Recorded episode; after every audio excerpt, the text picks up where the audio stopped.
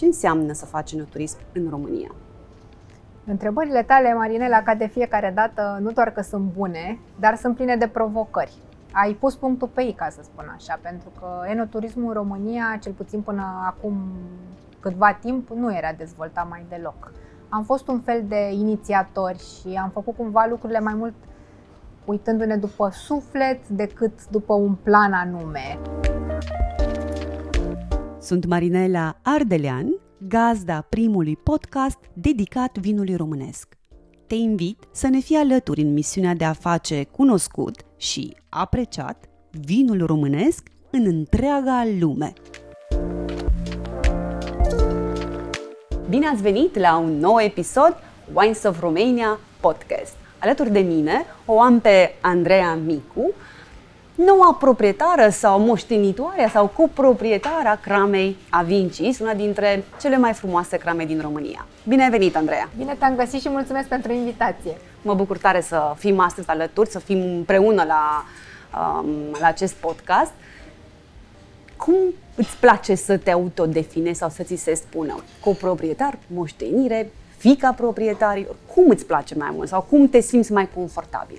Mă simt mai confortabil să spun că sunt parte din familia Avincis. O formulare cât mai uh, simplă, cât mai uh, firească, pentru că de fapt asta și este Avincis, o poveste de familie. Iar eu fac parte din familia Avincis. Atât de frumos ai vorbit încât poate cei care ne ascultă și ne urmăresc totodată ar vrea să știe și care este a doua activitate sau poate de ce nu poate chiar principala activitatea ta profesională. Sunt avocat din, uh, cum să spun, uh, am moștenit avocatura într-un fel ca și pasiune de la părinții mei pentru că și ei sunt ca bază avocați. Iar partea de vinuri este o altă moștenire de familie însă, de data aceasta. De fapt, ambele aș putea să spun că sunt moșteniri de familie. Și profesia și uh, partea cu vinurile. Care crezi că ar fi sau este legătura între avocatură și vin. Ce le, ce le unește? Care... E o legătură destul de puternică, deși la prima vedere par două domenii antagonice.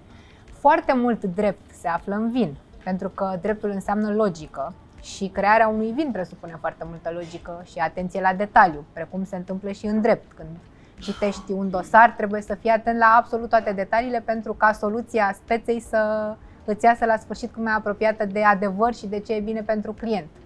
La fel și în cazul vinurilor, trebuie să vezi cum poți să vin în întâmpinarea uh, pasiunilor și a plăcerilor consumatorilor atunci când creezi un vin, păstrându în același timp și uh, autenticitatea.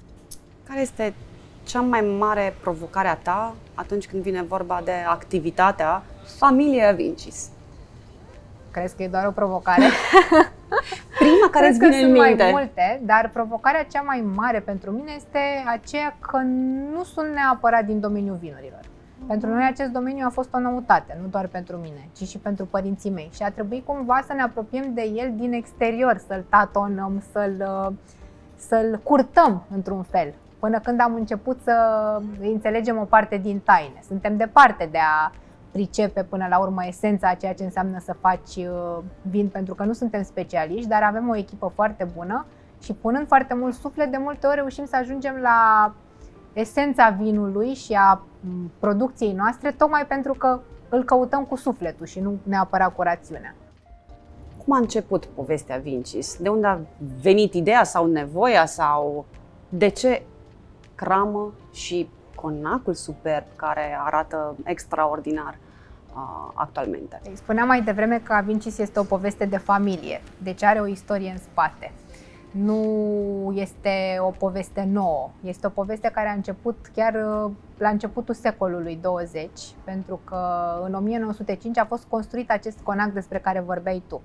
Iar străstrăbunicii mei l-au cumpărat în 1927 l-au uh, considerat ca un fel de loc de reculegere, de retragere peste vară.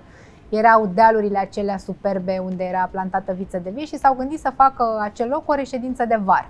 Dar treptat a devenit mult mai mult decât atât, pentru că s-au lăsat uh, antrenați de plăcerea vinului, de bucuria de a face ei cu mâinile lor vinul și deja ajunseseră cumva să fie cunoscuți în regiune pentru, pentru vinurile pe care le făceau, chiar dacă nu era activitatea lor de bază asta. Străstrăbunicul meu era bancher, de exemplu.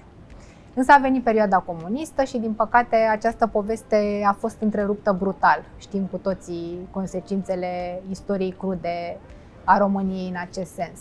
Dar, așa cum uh, ne de nouă bine să fim optimiști până la capăt, am reușit să renaștem această poveste, pentru că după căderea comunismului, ușor, ușor părinții mei au început să refacă acest domeniu de familie, să mm, achiziționeze de la familie și să recupereze apoi uh, terenurile care erau în proprietate inițial. Au reîntregit domeniul și s-au hotărât să-i dea o nouă viață. Au spus, dacă strămoșii noștri au început ceva aici, n-ar fi păcat să nu continuăm, pentru că până la urmă și poveștile din uh, Europa, din domeniul viticol și nu doar din domeniul viticol, se bazează pe continuitate între generații. Și asta au vrut părinții mei să facă, să adauge o treaptă nouă la prima treaptă pusă de străbunii noștri. Ai vorbit de strămoși, de stră strămoși, Pare... de părinții tăi. Cât de, să zic, de, n-aș vrea să spun greu, dar um, ce înseamnă să fii moștenitoarea sau ce înseamnă să fii fică nu doar de doi avocați extraordinari, dar fică de proprietari de cramă în România? Este o mare răspundere. Și uneori, sau poate la început, când era mai uh, puțin coaptă, ca să spun așa, precum un strugure care abia se, se face pe ciorchine, resimțeam destul de greu această răspundere. O resimțeam mai mult ca pe o povară. Pe măsură ce am evoluat și m-am implicat mai mult și în uh, povestea juridică a familiei, dar și în povestea vinurilor și a cramei Avincis, am transformat această povară într-o binecuvântare. Pentru că a fi uh, parte dintr-o asemenea poveste, sigur, presupune răspundere, dar e un mare noroc. Este ceva deja construit la care tu adaugi, pe care tu îl menții. Și e un privilegiu să poți să faci asta. A fost asta. un moment, Andreea, când ai găsit această nouă cheie de lectură sau cum s-a declanșat? Pentru că ai spus până într-un moment a fost poate da. o povară și dată fiind de vârstă probabil, de circunstanțe, mm-hmm. iar astăzi deseori se întâmplă să ne auzim și îmi spui sunt peste weekend, merg la Drăgășani cu copiii, cu familia, mă recreez, mă, mă refac cumva da, după stresul da, din, da. din București sau după activitatea intensă din, din București. Unde ai sau care a fost momentul care a contribuit la acel click, la, la acel, acea schimbare? Da. Cred că a fost ceva firez, n-a fost o schimbare de pe azi pe mâine. Am început să simt tot mai mult plăcere și tot mai puțin uh, povară, până când partea de răspundere în sine a devenit o formă de plăcere, pentru că atunci când faci ceva din suflet, Sigur că în spate există o serie de obligații, de responsabilități, de lucruri care trebuie făcute, dar știi că trebuie să le faci pentru că îți place să le faci. Se combină într-un fel foarte poetic, aproape aș spune, dorința cu obligația, astfel încât de fapt rezultă acea inspirație pe care o ai în fiecare zi ca să poți să duci lucrurile la bun sfârșit. E puțin uh, filozofic așa, dar până la urmă cred că, cred că ține de sinele și ceea meu. ce simți, da, ceea da, ce exact. trăiești cumva prin, prin sentimentele Cum pe ar care spune tata, am început să internalizez povestea Vincis, adică curge deja în venele mele și nu mai iau ca pe ceva exterior, e parte din mine. Știu că este o întrebare poate prematură, ai doi băieți superbi din toate punctele de vedere, Alexis și Andrei. Mulțumesc! Îi vezi într-un viitor oarecare aproape de filozofia familiei Stoica și a Vincis să ducă mai departe, aducând contribuția fiecare dintre, dintre ei și să ducă mai departe uh, povestea Vincis. Mi-aș dori să se întâmple asta, ca orice părinte sper ca mai mult sau mai puțin ei să vină pe urmele mele și ale noastre și la familie, așa cum am făcut și eu. Sigur că au fiecare libertatea lor de a decide ce vor face, dar simt deja că sunt atașați de domeniu, de loc, de poveste, au început să vadă și greutățile și dificultățile, provocările din spatele producției de vinuri. Dincolo de plăcerea pe care o au de a alerga pe dealurile de la Drăgășani, au început să vadă că este mai mult decât atât acolo. Și dacă ar fi să mă uit la ei, aș spune că cel mare Andrei, care a dat și numele unuia dintre vinurile noastre, Chiuve Andrei, s-ar orienta mai degrabă către zona de business management, iar cel mic Alex, care a dat numele rozeului nostru Alexis, este foarte pragmatic, îi place legătura cu pământul, îi plac tractoarele. L-aș vedea chiar viticultor pe Alexandru. Are o poftă Ce de bine viață și un sună! instinct uh, și mirosul foarte bine dezvoltat. Simte foarte bine toate astea. Cine știe, poate îl uh, trimit la tine pentru, pentru niște cursuri să, să, să-ți fi, să, să-i fii mentor. Este deja, deja gândul este Vezi o că onoare mă pentru gândesc mine, uh, Andreea. și eu în față, mă gândesc la profesorii lui și mă gândesc la tine. Îți mulțumesc pentru gândul cel bun. Profit de ocazie pentru că ai spus deja numele celor doi băieți se află pe două dintre vinurile sau pe două dintre etichetele importante ale, ale Cremei Avincis și unul dintre ele este chiar în fața noastră pentru cei care ne ascultă și nu ne urmăresc. Avem aici un uh, roze foarte bun de altfel, cu V Alexis, pe care eu zic că să-l și vedem dacă tot l-ai adus, mai Da, ales că să-l îl- vedem. îl, îl știu, îl apreciez. V-am și felicitat pentru, pentru reușita și succesul acestui, acestui vin, dar mi-ar plăcea să știu de ce este unul dintre preferatele tale. Pentru că eu te-am invitat, de ce nu aduci la această întâlnire și unul din... Am ezitat în a spune preferatul tău, pentru că mă aștept să nu ai un preferat, sau cel puțin m-am gândit că s-ar putea să nu ai un preferat. Și unul dintre preferatele tale este tocmai acest roze. De ce? Răspunsurile sunt mai mult subiective.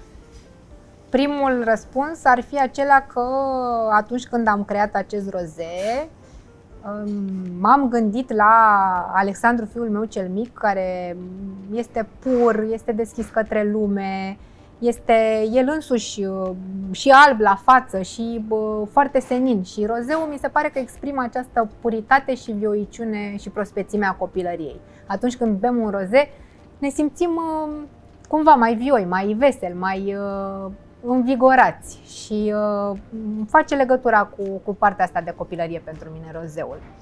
Apoi, uh, cred că mm, ne apropiem și de primăvară și uh, de vară și uh, întotdeauna un roze este versatil, poate fi asortat în anotimpul cald cu orice fel de mâncare. Este foarte prietenos cu asortimentele, aș spune eu, în general. Așa încât mi se pare varianta cea mai bună și pentru prânz și pentru seară și de aceea l-am ales. Dincolo de buchetul foarte bun. său, da. Dincolo de faptul că este foarte bun și foarte invitant, atât la miros cât și mai ales la gust. Deja când te auzeam cum povesteai și eu îl știu bine vinul și l-am gustat și mai devreme, parcă îmi venea din nou să-l îl mai miros și să-l mai degust. Cât de importantă este povestea unui vin, mai ales un vin care are deja o poveste importantă, cum este cazul, în cazul acesta, Alexis sau, sau um, Alexandru. Curiozitatea mea este ce a venit mai întâi, numele vinului sau vinul? Ce întrebare bună! Și chiar ar trebui să mă gândesc. Cred că am uh, făcut la început un roze, dar n-avea nume, era rozeul Avincis. Și apoi ne-am gândit că rozeul nu e un simplu vin pe care să-l pui pe un raf și să n-aibă nume. Și, cum spune povestea, și pentru că trebuia să poartă un nume, m-am gândit să îi dau șansa și lui Alexandru să fie pe eticheta unui vin, așa ar fi fost corect. Fratele lui Andrei deja era pe un, pe un vin apreciat. L-am ales pe Alexis și ca nume pentru că e foarte dinamic așa și, și sună în roze, ca să spun așa. Practic, la început a fost vinul, apoi a fost numele, dar împreună au, au dat altceva. N-a mai fost același vin, rozeul nostru, după ce a primit numele Alexis. Ceva s-a schimbat, e o vrajă. Când denumești un lucru, Ce dai o important poveste, e de fapt. botezul Da, sau numele da, pe care îl exact, alegi te da. influențează. Dacă tu Da. nu te-ai fi numit Da. Andreea, mai ai și un alt nume în afară. Irina. Da. Ce să mai e? Știi ce înseamnă Tot un Irina? fumi- nu, nu știu ce Pace. înseamnă. Eu știu Iar doar Andreea Irinel, vine de care la sună Andrei, foarte bine. care înseamnă bărbat. Deci dacă Deci vorbești e- cu mine, vorbești cu o forță, totuși pacifistă. Și totodată fragilă și Da, elegantă, da. uh, având în vedere partea nu o doar sumă de exterioară. contrarii. Da, Da. ca și în complexitatea unui vin. De ce, de ce nu? Ce planuri de viitor are Avincis? Avincis uh, își dorește să rămână un reper pe piața vinurilor din România, nu doar uh, pentru consumator din perspectiva calității vinurilor, dar, așa cum spuneai tu mai devreme, și ca poveste.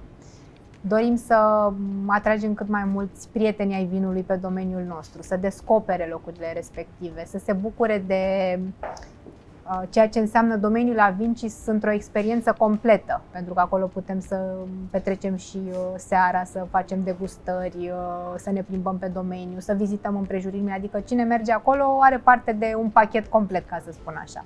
Și ne dorim să avem aceste porți ale domeniului nostru deschise și să cunoască cât mai multă lume frumusețile acelui loc.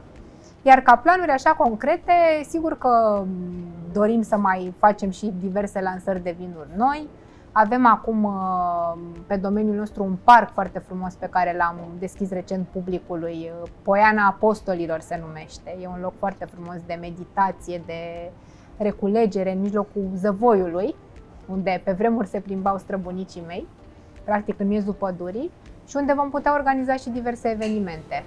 Abia aștept să revin, pentru că mi-aduc aminte când am fost cu uh, colegii și prietenii de la, de la uh-huh. Carrefour, ne prezentai locul respectiv și energia deosebită care, care caracterizează acea zonă într-un mijlocul aproape a unei mici păduri, pentru exact. că este foarte aproape de, de domeniu, dar parcă într-o lume, într-o lume a sa, într-o lume Da, are personalitatea protejată. lui și uh, e cumva, îl simt cumva diferit de, de cramă și de domeniu. Pare un loc cu multă încărcătură spirituală. Sună foarte bine și invitat deja mă gândeam în ce lună suntem, când ar fi perioada potrivită. Adevărul este că dacă la începutul uh, um, activității mele intense în promovarea vinului românesc, am luat crama voastră ca reper atunci când povesteam despre vinurile românești, despre industria vinului în afara, în afara României, fiind poate în continuare una dintre cele mai frumoase și cele mai moderne și cele mai autentice crame de pe teritoriul României, aș vrea să te întreb din punct de vedere a enoturismului, din punct de vedere a turismului, mm-hmm. unde consider că sunteți și un ambasador în acest domeniu. Ce înseamnă să faci enoturism în România? Întrebările tale, Marinela, ca de fiecare dată, nu doar că sunt bune, dar sunt pline de provocări ai pus punctul pe ei, ca să spun așa, pentru că enoturismul în România, cel puțin până acum câtva timp, nu era dezvoltat mai deloc.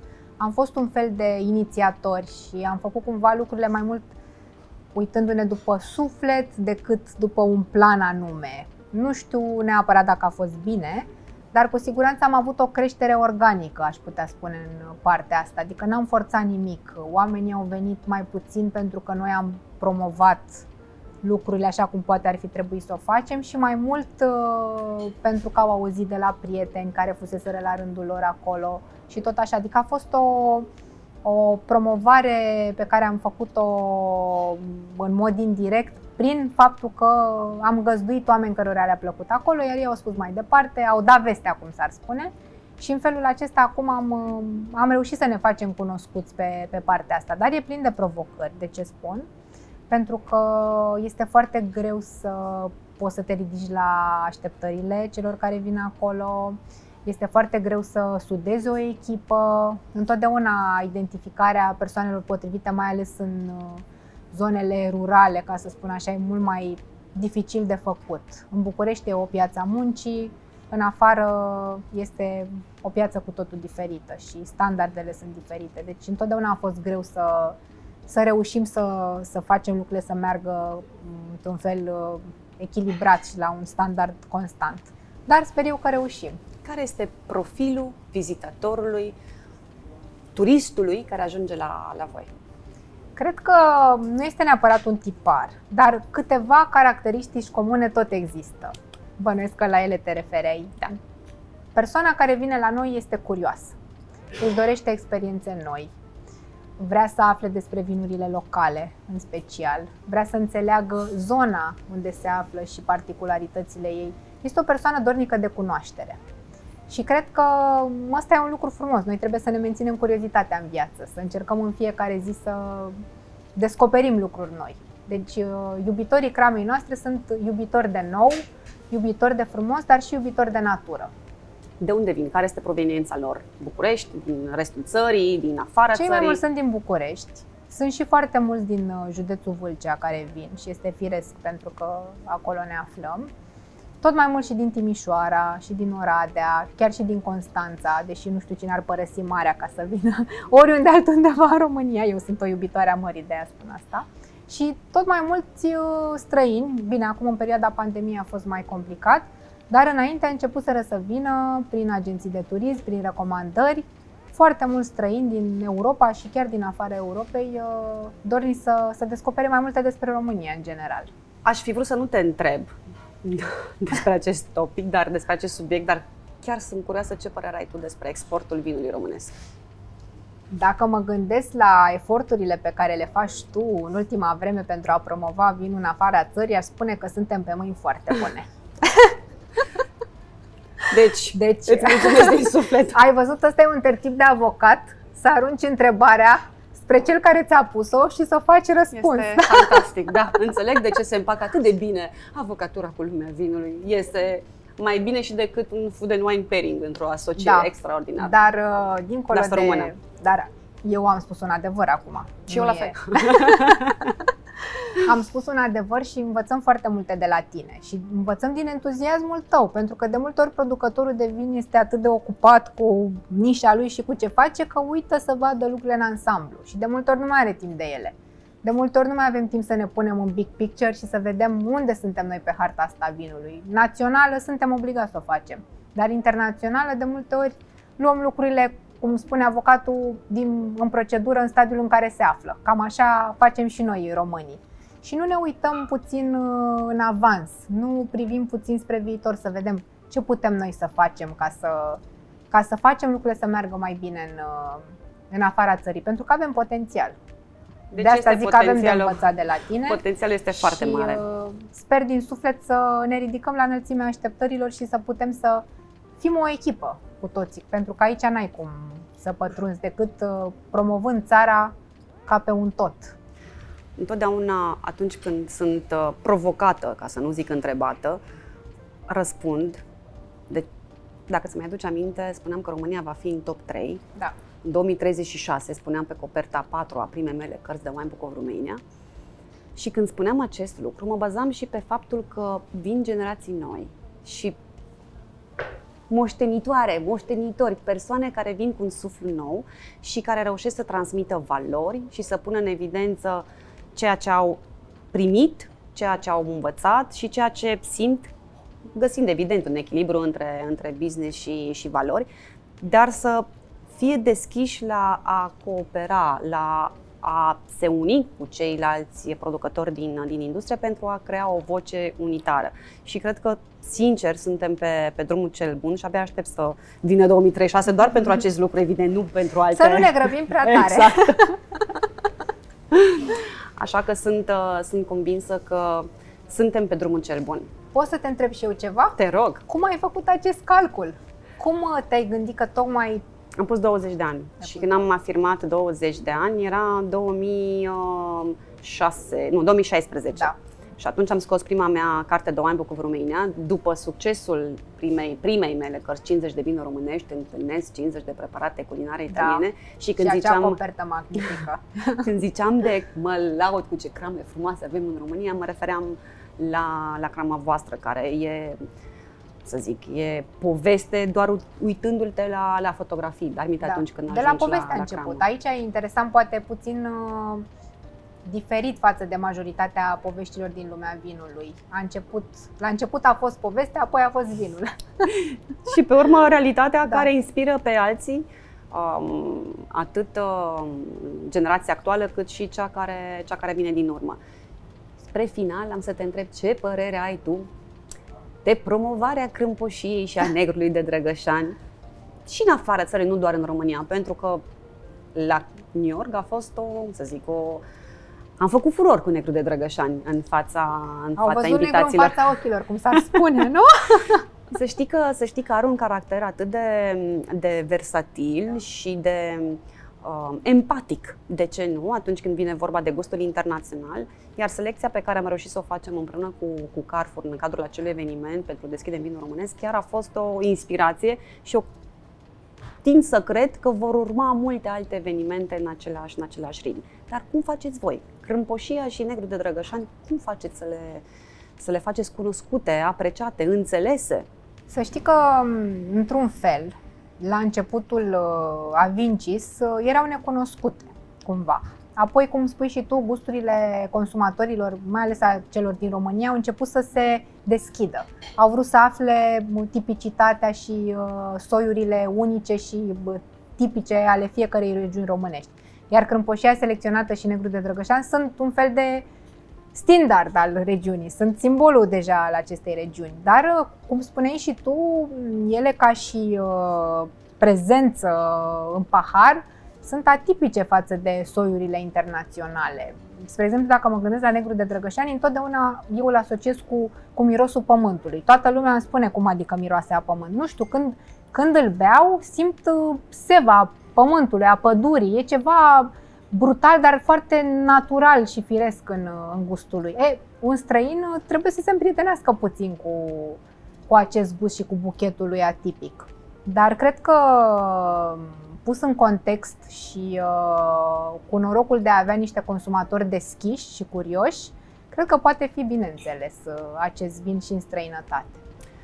Este, din punctul meu de vedere, alături de fetească neagră, care a devenit și va fi din ce în ce mai mult un ambasador al sării autohtone, l-aș pune la același nivel, doar că nu avem cantitatea da, suficientă, da. pentru că este un număr foarte limitat da, e mai de, de nișă, în, în, în România. Da.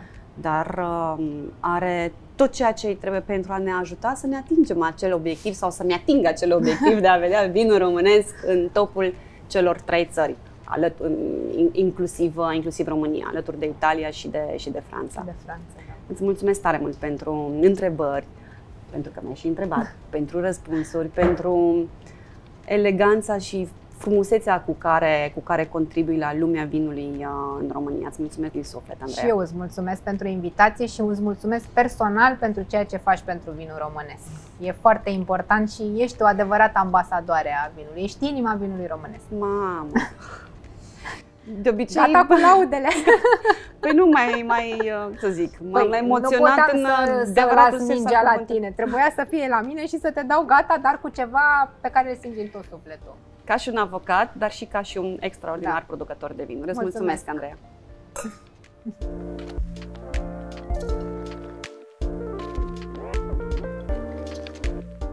Vă mulțumesc că ne-ați urmărit, ne-ați ascultat ne vedem duminica viitoare cu un nou episod Wines of Romania Podcast.